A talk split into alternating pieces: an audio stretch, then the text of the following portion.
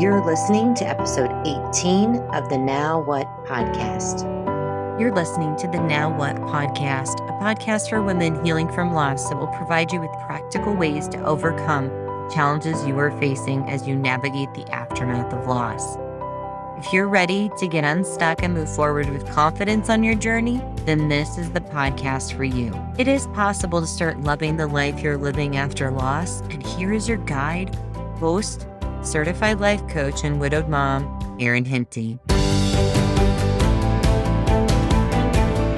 Hey there, and thanks for listening to another episode of the podcast. My name is Erin Hente, and I'm truly honored that you chose to join me today. Whether this is your first time joining or not, I know you'll gain tips, tools, and hear inspirational stories from others on a similar journey that will support you on the road ahead. Today's episode I've created just for your support system out there in the world. So if you're listening to this as the griever, I am going to provide four simple steps that your loved one can use to support you on this journey. So be sure to click share with them so they can listen to this episode today. And I'd also love to know what resonated with you and if there's anything that you would add for this episode. So be sure to click the link in the show notes below and share your feedback for this episode. A few reminders for those of you out there supporting your grieving loved one.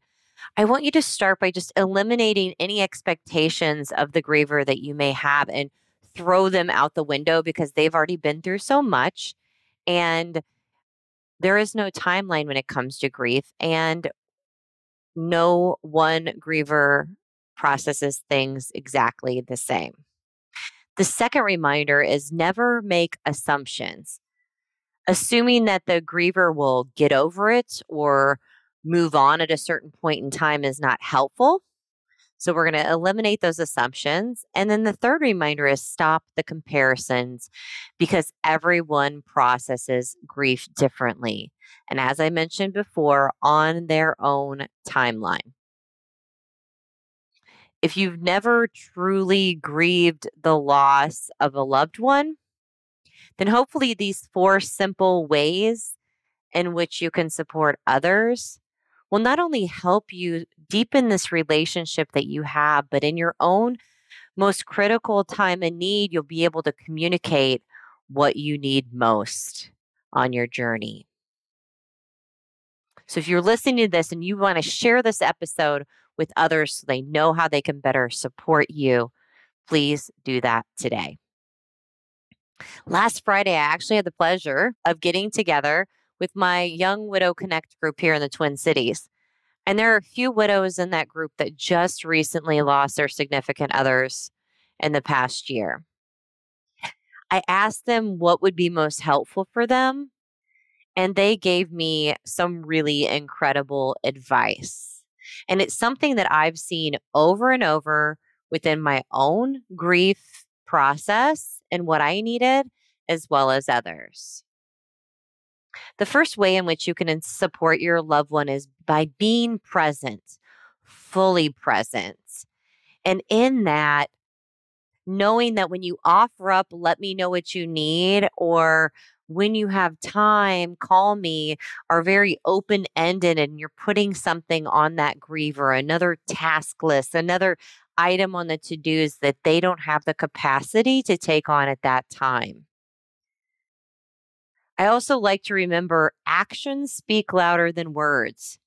Show up in a way that you love others to show up for you because your loved one will appreciate the generosity because asking for your help feels nearly impossible. The second way in which you can support your loved one is to be specific, particularly when offering to do something for others by offering up options versus open those open-ended questions like what do you need? or versus what do you want to do? telling them exactly how you can be there for them and what those options are that you're offering is so helpful. Like i'm going to bring you toiletries. I was curious what brands you use as something i saw that came up in a recent uh, facebook community which was a super helpful suggestion And he told us what he had and what he didn't have and what he needed and what he liked for his family. Or you could ask, do you prefer Italian or Mexican food because I'm dropping off dinner tonight? Or would tonight or Friday night work better for dinner because I'm dropping it off for you? When spending time with your person, you want to offer up open ended questions only when you're giving them the space to share things with you not if it's going to put something else on them or another to do list item. Depending on your relationship with your loved one and the trust you've established, may determine the types of questions you ask, but be sensitive to the fact that they aren't required to answer any of them if doing so isn't something they're ready to at the time. Simply ask some questions like, Tell me what you loved most about your person, or how did that make you feel when you lost your loved one? The third way in which you can truly support your loved one is to be patient. As I mentioned in the reminders, there is no timeline. No two grievers experience grief the same. So move at the pace of your loved one it's okay if they aren't ready to talk about certain things. It's okay if they aren't ready to be around other people. It's okay if they have intense emotions. And the most important thing you can do is give them time to share and listen. The fourth way in which you can support your loved one is by being understanding. Many times we don't know what grievers are going through day to day. So, coming from a place of understanding and by being open to plans changing is extremely important. I should also add be flexible. As I tell my kids, what they decide typically has nothing to do with you, but coming from a place of understanding will allow you to identify what your loved one's biggest needs are in that moment.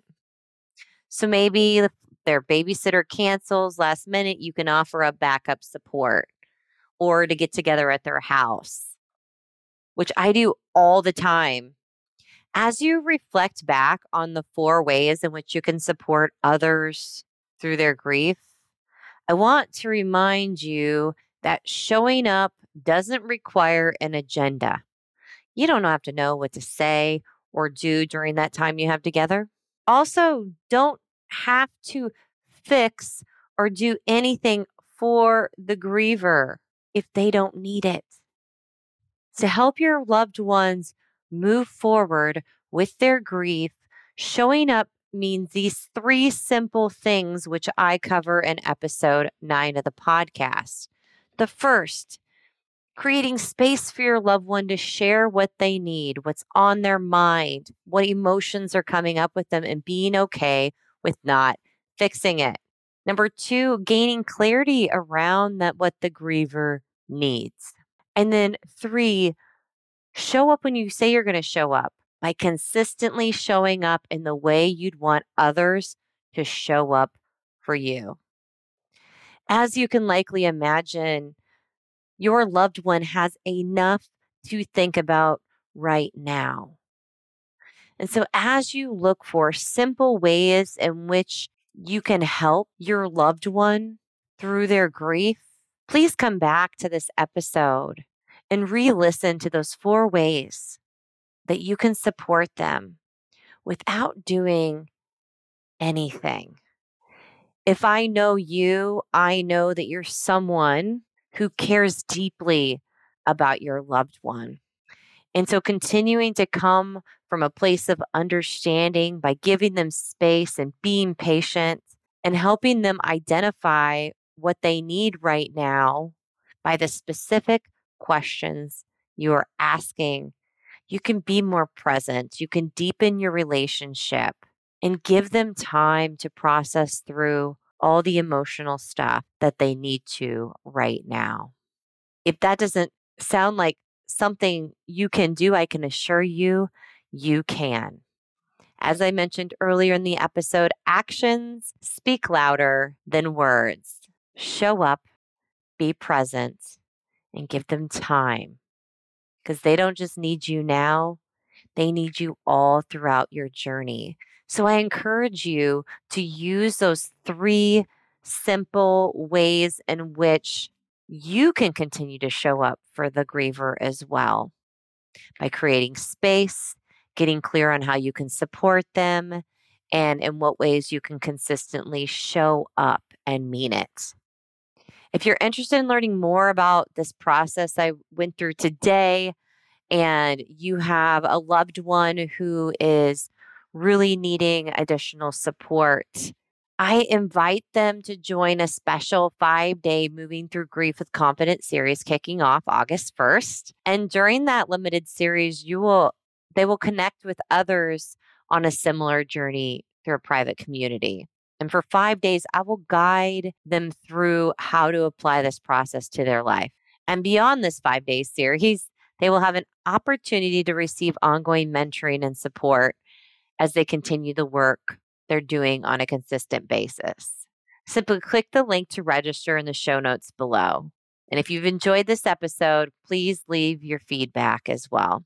It is such an honor to be on this journey with you today. And thank you for investing your time to be here and support your loved one through their grief. Until next time, I'm wishing you all the best. If you've enjoyed today's podcast and want to design a life you truly love after loss, I invite you to join my Becoming You coaching program. It's a program for women healing from loss where I can personally help you get unstuck and moving forward with confidence. If you're asking yourself, what do I do now? Don't wait another minute to get started and go to www.erinhente.com, linked in the show notes below, to schedule your free 30 minute breakthrough session today. I look forward to uncovering what's next for you on your journey.